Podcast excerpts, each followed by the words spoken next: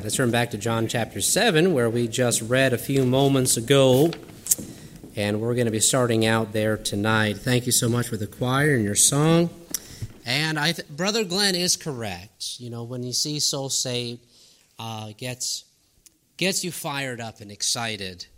And when we look at the time of year, we look at Christmas time, you know, sometimes we can be, get stuck in a rut, stuck in a rut, to be honest with you uh, that sometimes the things of Christmas can become cliche. And I'll, I'll just be a little transparency with you. Wednesday, I was here studying, getting ready for Wednesday night, getting ready for Friday and then Sunday. And I just, I came in here, as I do many times, and I said, God, do something amazing. Do something wonderful. Lord, I want to see you work. We sure did see him work Friday night. Amen. Amen. Amen. Praise the Lord. And people we've been praying for a long time trusted Christ. Praise God for that. Amen and amen. So, yes, I'm a little excited this morning.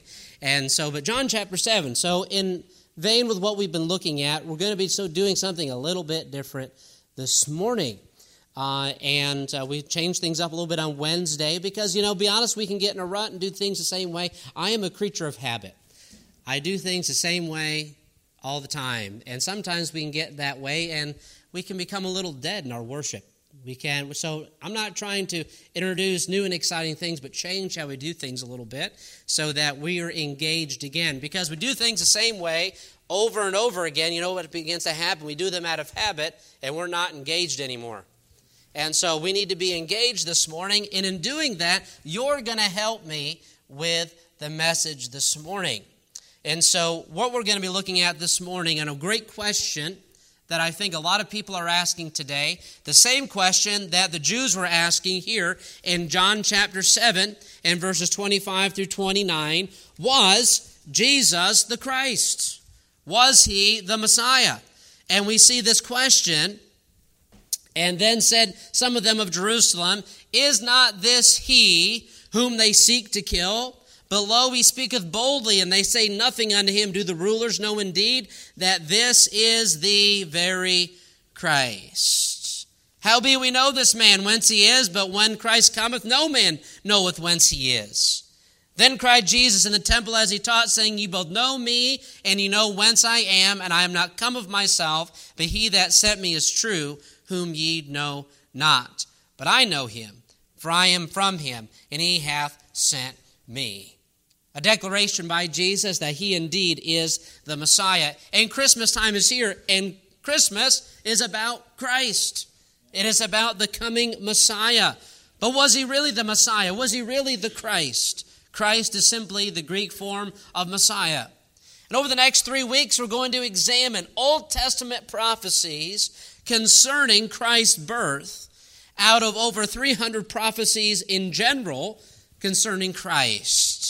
So this morning we're going to build our faith. And we know the Christmas account. We know Jesus was the Messiah. We know where he was born. We know all of these things. But when we begin to look and examine how intricate details of Christ's birth were foretold, a thousand years, and sometimes even further back than that, several thousand years before he was born. I can tell you something is going to build your faith this morning.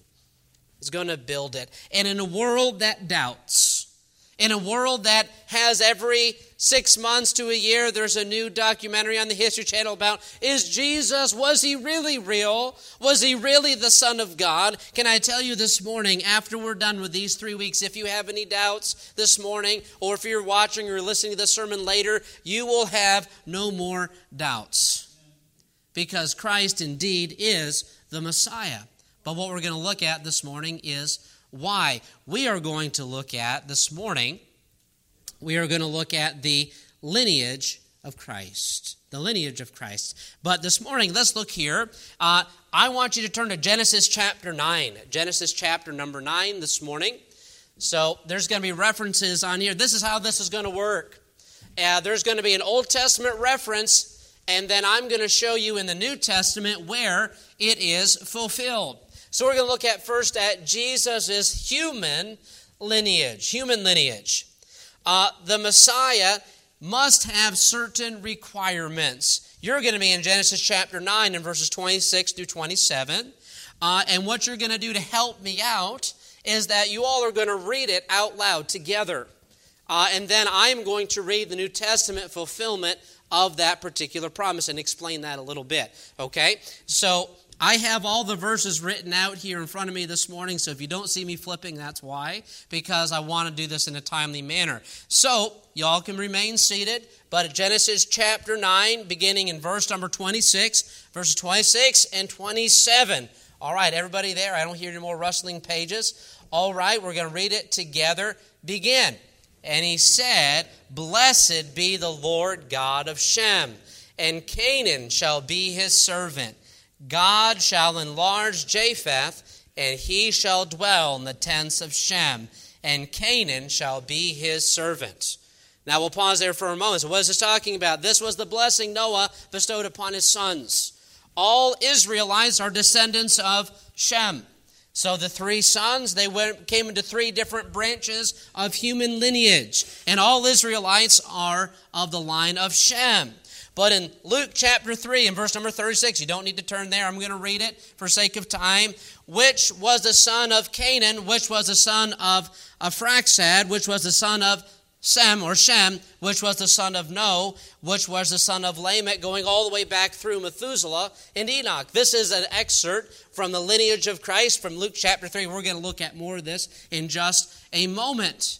And so, what is the promise here? That God shall bless. And we see that dwell in the tents of Shem. So, we're going to go very broad, and then we're going to go narrow it down. Like, okay, well, all of Israel was of the line of Shem. So, that's not really special. Well, then let's continue on the next step. Second requirement need to be the son of Abraham. Genesis 26. So, look forward a little further in the book of Genesis from where you are. Genesis chapter 26. Genesis chapter 26 and verse number 4. So we're going to do this a couple of times and then we're going to expand upon this a little bit. This is just one avenue we're going to look at first his human lineage, his royal lineage, and then his divine lineage, if we can call it that, his divinity. Uh, in Genesis chapter 26, verse number 4. All right, I'll wait till all I stop here rustling of pages. All right, are we there? All right, look up at me if you're there. Okay, wonderful. So we're going to read this again. Genesis 26 and verse number 4. Begin.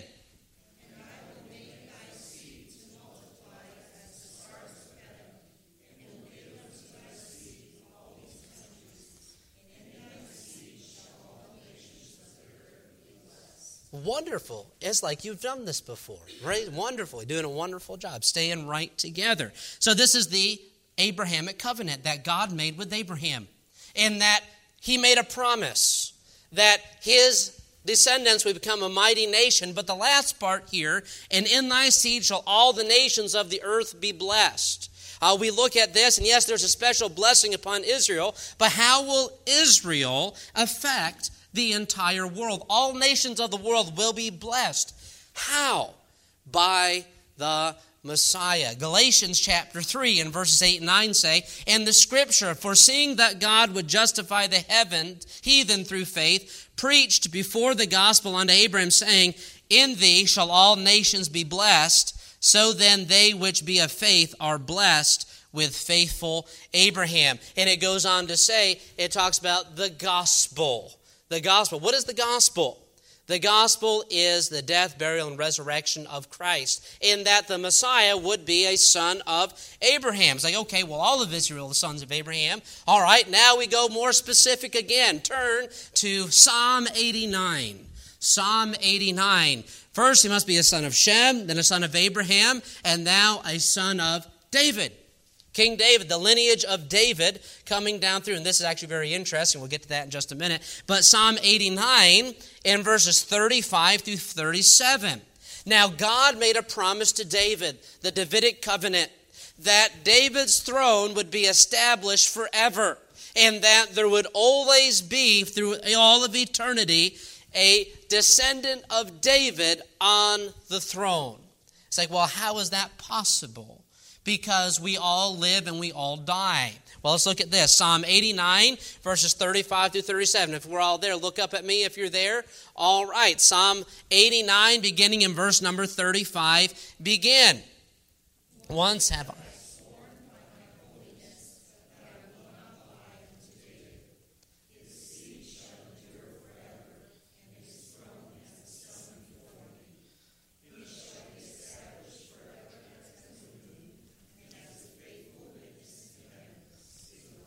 in Psalm 89, this is a psalm of David. He is repeating the promise that God had made to him. But we look at this and it said, How is it possible, knowing that um, knowing that we die, that is throne as a sun before me, it shall be established forever as the moon. His seed shall endure forever. Well, we get to trouble today, and though there are some that maybe would claim the Davidic line, uh, the, a lot of the genealogy of Israel has been lost.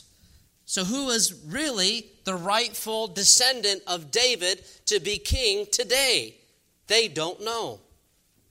So, doesn't that cause a problem? That caused a problem. I'm sure somewhere, uh, somewhere in Israel, somebody knows. They got the genealogy trying to reconstruct them, but they think they know. But is that really what's being talked about today? Is that what's being talked about? Well, let's look at Luke chapter 1. I'll look there, Luke chapter 1, 32 through 33. If you could turn there for this one, Luke chapter 1. Turn there to Luke chapter 1, verses 32 and 33. Uh, we're going to be in Luke 1 and also in Luke chapter 3 here in just a minute. Um, but Luke chapter 1, 32 and 33. He shall be great and shall be called the Son of the Highest, and the Lord God shall give unto him the throne of his father David, and he shall reign over the house of Jacob forever, and of his kingdom there shall be no end and that Jesus, in his birth, Luke chapter 1, Luke chapter 2, in the coming of Christ, that he is the fulfillment. The messengers of God, the angels, and God himself recorded this, and that this was to be the answer to this promise. Now, in Matthew chapter 1, in verse number 1, I'm going to turn over there, you don't need to, you see two lineages of Christ in the Gospels. Matthew chapter 1 and verse number 1, and it begins going down through the lineage of Christ all the way, uh, beginning as a verse, the book of the generation of Jesus Christ, the son of David, the son of Abraham. Abraham begat Isaac, so it begins at Abraham, goes all the way down to Joseph. And being in there, we see that uh, Boaz and Ruth are there in there. Uh, we are all the way down to David, uh, then through Solomon, the royal line coming all the way down to Joseph. Okay, so well, Joseph wasn't his father. Hold on a second. We're going to get there. But then you look at Luke chapter 3 uh, you gets all the way down to David. So let's look over at Luke chapter 3 for a moment.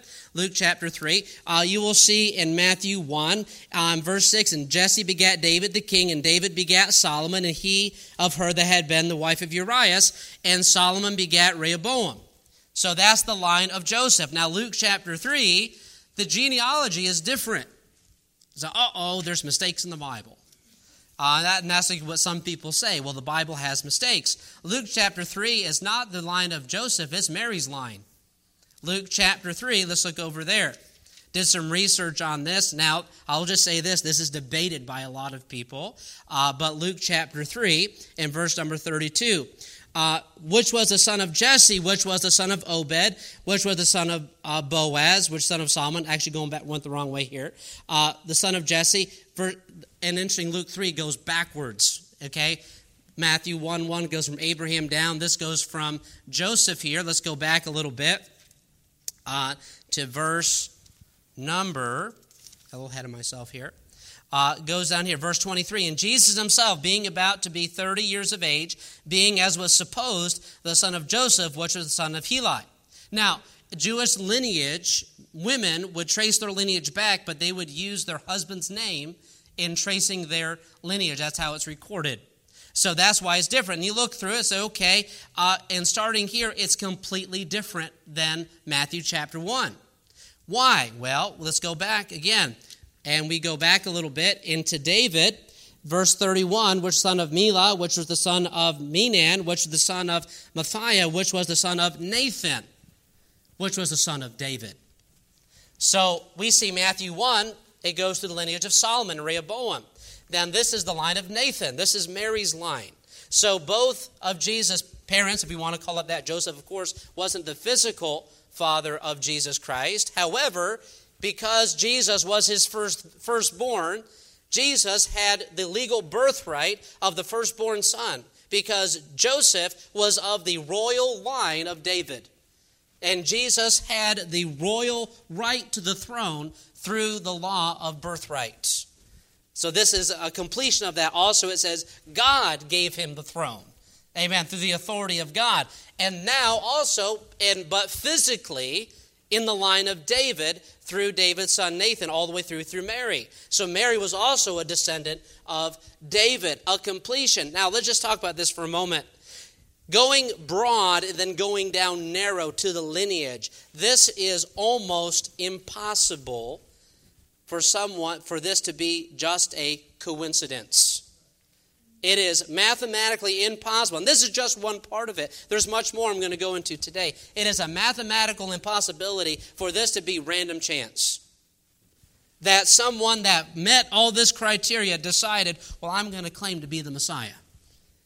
No, the, he indeed it was and is the Messiah, the Savior. So that look at number three. Number two is human lineage. Third, his royal lineage. I just explained that. Though not the physical son of Joseph, he still had the birthright of the firstborn son. And Christ must be from the royal line. Now let's look at his divine lineage, if you want to call it that, uh, his divinity. Isaiah chapter 9. Turn over there, Isaiah chapter 9 this morning. Isaiah chapter 9 and verse number 6. I understand this is a little bit of a heavier message here than your typical one. But I want us to see Christmas, you know, let's be honest. When we go, we went out to look at some things. You know, sometimes we look at Christmas and it's baby Jesus in the manger and the shepherds and the three wise men, and that's all we see of Christmas. Uh, and sometimes, even to children and to young people, that's all for some people that really Christmas means. There's no depth to it. We know Jesus came, we know Jesus was born, but do we know that we can prove using God's word that Jesus is the Messiah in the fulfillment of the prophecies and the promises. There is great depth here. In Isaiah chapter 9, okay, Isaiah chapter 9, verse number 6, a verse we know really well. Are we ready? Look up here if you're ready to go. All right, Isaiah 9 6, begin.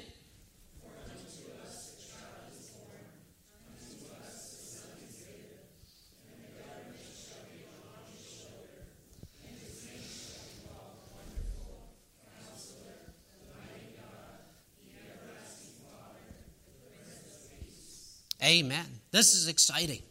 Luke chapter 1, 32 and 33. He shall be great, and he shall be called the Son of the Highest, and the Lord God shall give unto him the throne of his father David, and he shall reign over the house of Jacob forever, and of his kingdom there shall be no end. John 1 14. And the Word was made flesh and dwelt among us, and we beheld his glory, the glory as of the only begotten of the Father, full of grace and truth in addition to Luke 2 and the other accounts of the message of the angels, shall call his name what? Emmanuel, God with us. The promise, a son is given. This was the prophecy of Isaiah 700 years before the birth of Christ.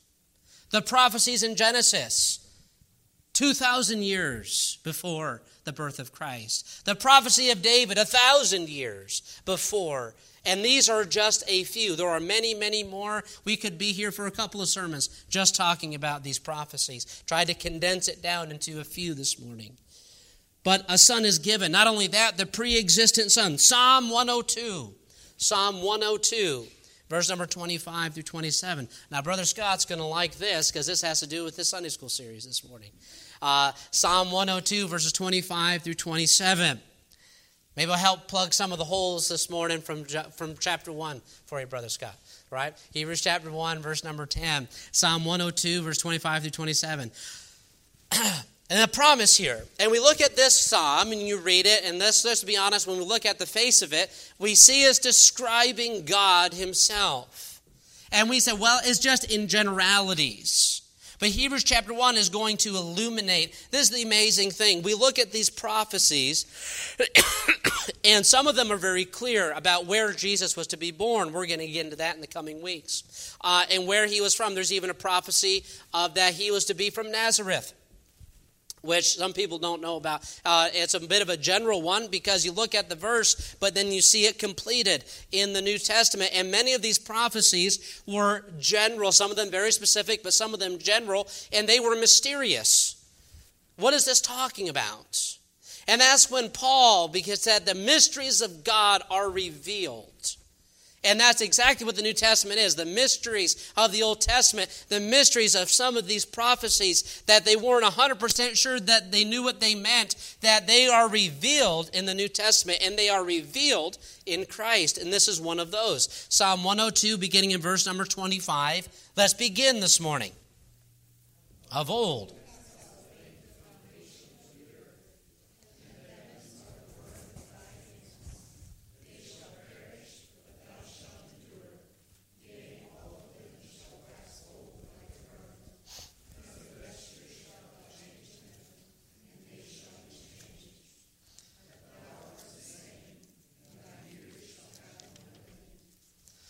So we see this. Well, this is talking about the eternal existence of God. Well, Hebrews chapter 1 gives us a little bit more detail. Hebrews chapter 1 is a description of Christ. Now, Hebrews was written specifically for Jews, a revealing of the mysteries. A revealing. Now, if you notice something that you look at, especially in the book of Acts, uh, what did we see when uh, Jews were come? Paul would go to where? You go to a city, and the first place he would go is to where? Synagogue. And what he would do, he would preach unto them who? Jesus. What was he doing? He was showing them who Jesus was and that he fulfilled all the promises. What did Philip and the Ethiopian eunuch do? He read in Isaiah. And what did the Ethiopian eunuch? Does he speak of himself or some other man? And then Philip and said, because Philip, understand what thou readest, how shall I accept? Some man guide me. Does he speak of himself or some other man? And Philip opened the scripture and began to preach unto him who? Jesus did the same thing. Showed him that this is speaking of Jesus the Christ and showed him how he fulfilled the promises. Isn't that interesting? Jesus himself with the two disciples on the road to Emmaus. What did Jesus do? Is it beginning where?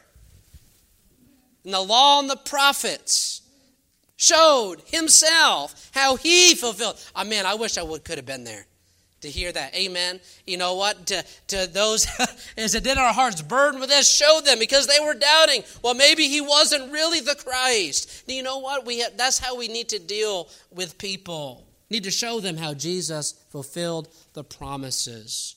He wasn't just a man. He wasn't just a good teacher. He indeed is the very Son of God. That's why this is important.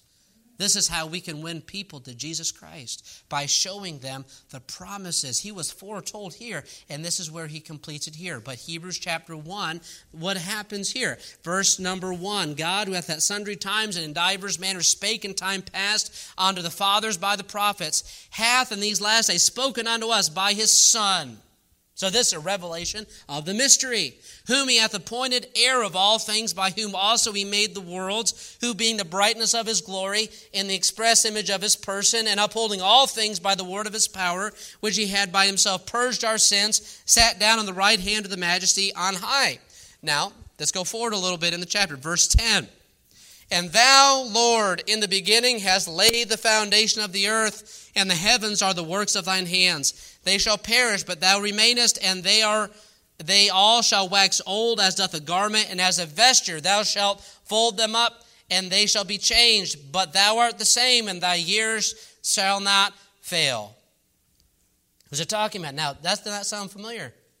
It's a quote of Psalm 102, verse 25. It's a direct quotation. And what Paul is saying here, through the inspiration of the Holy Spirit, who was being spoken of in that in Psalm 102? Jesus, the pre existent Son of God, the all eternal one, the, um, the master of all things, the King of kings and Lord of lords. He who was spoken of in Psalm 102 a thousand years before his birth. Amen. Praise God. Praise God. Not a coincidence, my friends, but the mighty, miraculous hand of God. Isaiah 40, verse number 9, the last one this morning. Isaiah 40, verse number 9. Isaiah 40, verse number 9. So we first see a son is given, then we see the pre existent son, and third we see, Behold your God. Isaiah 40, verse number 9. Isaiah 40, verse number 9. Jesus came to seek and to save that which was lost, to come to the lost sheep of Israel. In Isaiah 40, verse number 9, that's what we're going to read this morning. Isaiah 40, verse 9, begin.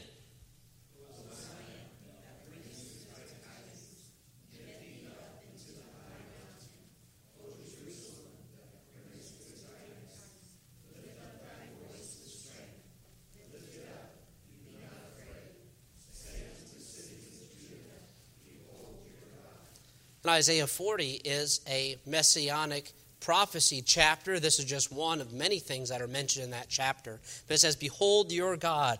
But do we understand the words of John the Baptist in John chapter 1, verse 36? And looking upon Jesus as he walked, he said, Behold the Lamb of God.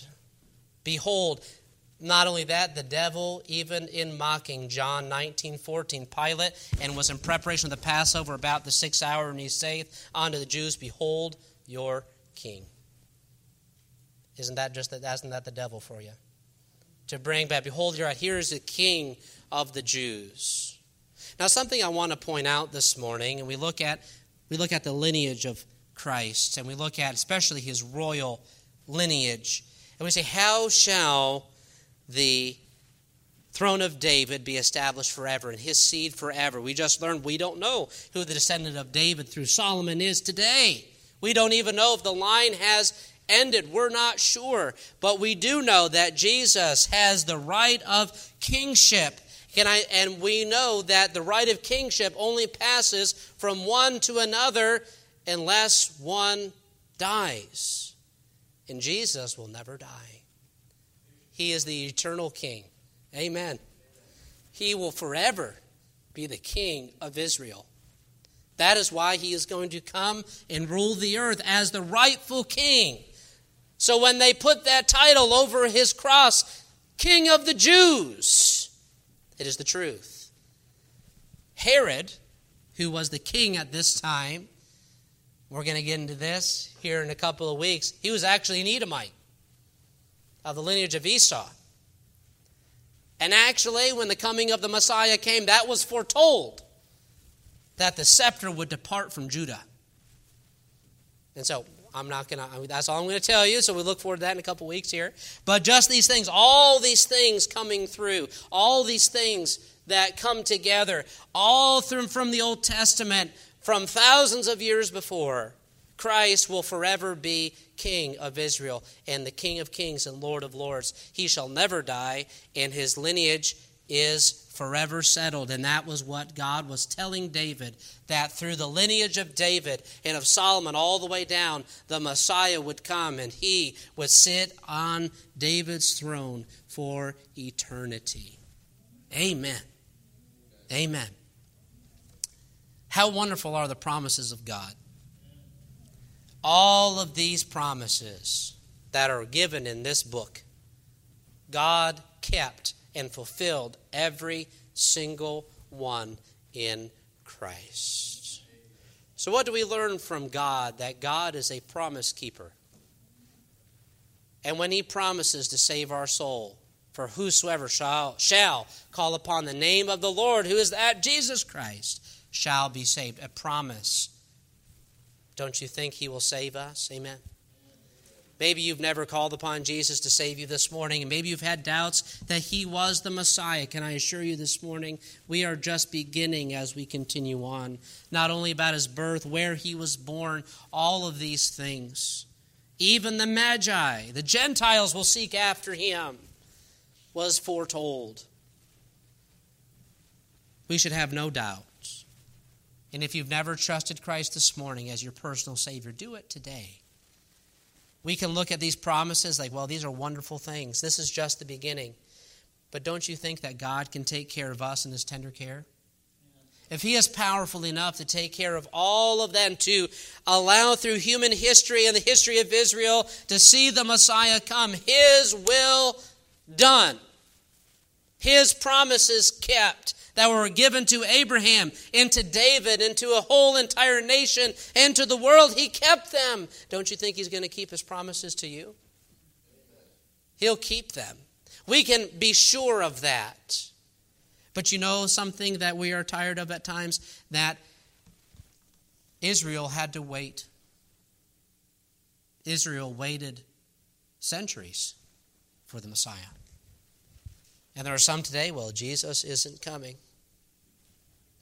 Well, Abraham had to wait in the glories of heaven for many thousands of years until Messiah came. Can I assure you of something today? Jesus promised he's coming back. God promised he's coming back. I think we can be assured he's coming back. God always keeps his promises. He will save us and He is coming back. Oh, that we would be busy. When we look at this, it takes the accounts of Christmas and we look at these things and it makes it such a fuller picture. A fuller and more amazing picture. It is truly a miracle of God. Truly a miracle. And maybe there are people that you know that you run into this Christmas time, maybe family members. Well, I just don't believe in all this Christmas stuff. You know, it's just, you know, it's all made up, you know. It's all just, uh, you know, some yeah, some Catholic somewhere a long time ago made up all the stuff.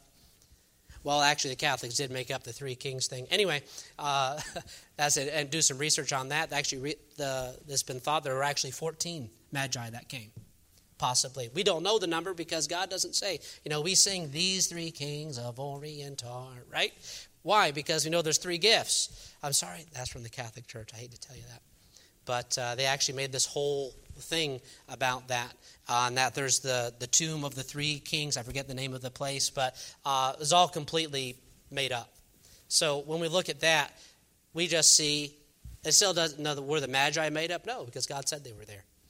They came from the east, but when they came, they didn't come just three. You know, you see the three camels, right? Oh, when the Magi came, there was an entourage. They were respected around the world as man of wisdom and man of knowledge. Once again, getting ahead of myself a little bit, but actually, every ruler of Persia had to be uh, from the order of the Magi to have wisdom to rule. And yes, they were astrologers, and yes, they did dabble in sorcery and the dark arts. Yes, they did. But they still sought who? The true and eternal King of Kings and Lord of Lords.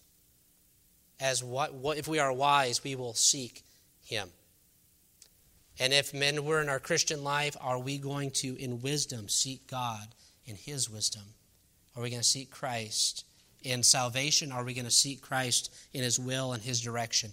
We will never go wrong if we seek after Him. Was Jesus the Messiah? Yes.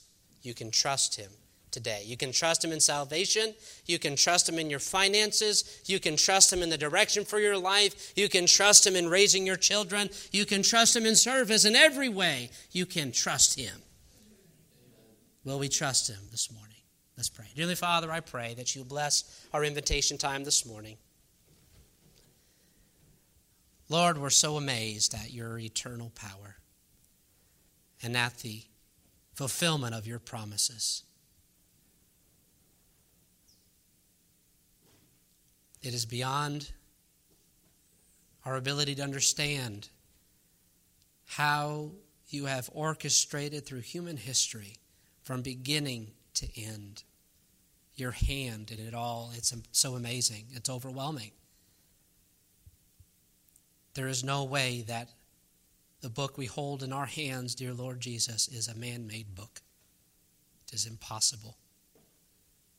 It is your divine word and it shows us the way of truth. I pray today that we would embrace it, hold it closer to our heart all the more, and how precious it is. And Lord, I pray if any here this morning they were had doubts about whether Jesus was really the Messiah, was Jesus really the Son of God? Oh, you are. And I pray that they would trust you today. Maybe we who are saved today, dear Lord, we've forgotten who you are. We've forgotten how powerful you are and how you love us so. Thank you for reminding us today. Lord, we are precious in your sight. Help us to trust in those promises. Praise you bless our invitation time this morning. In Jesus' name, amen.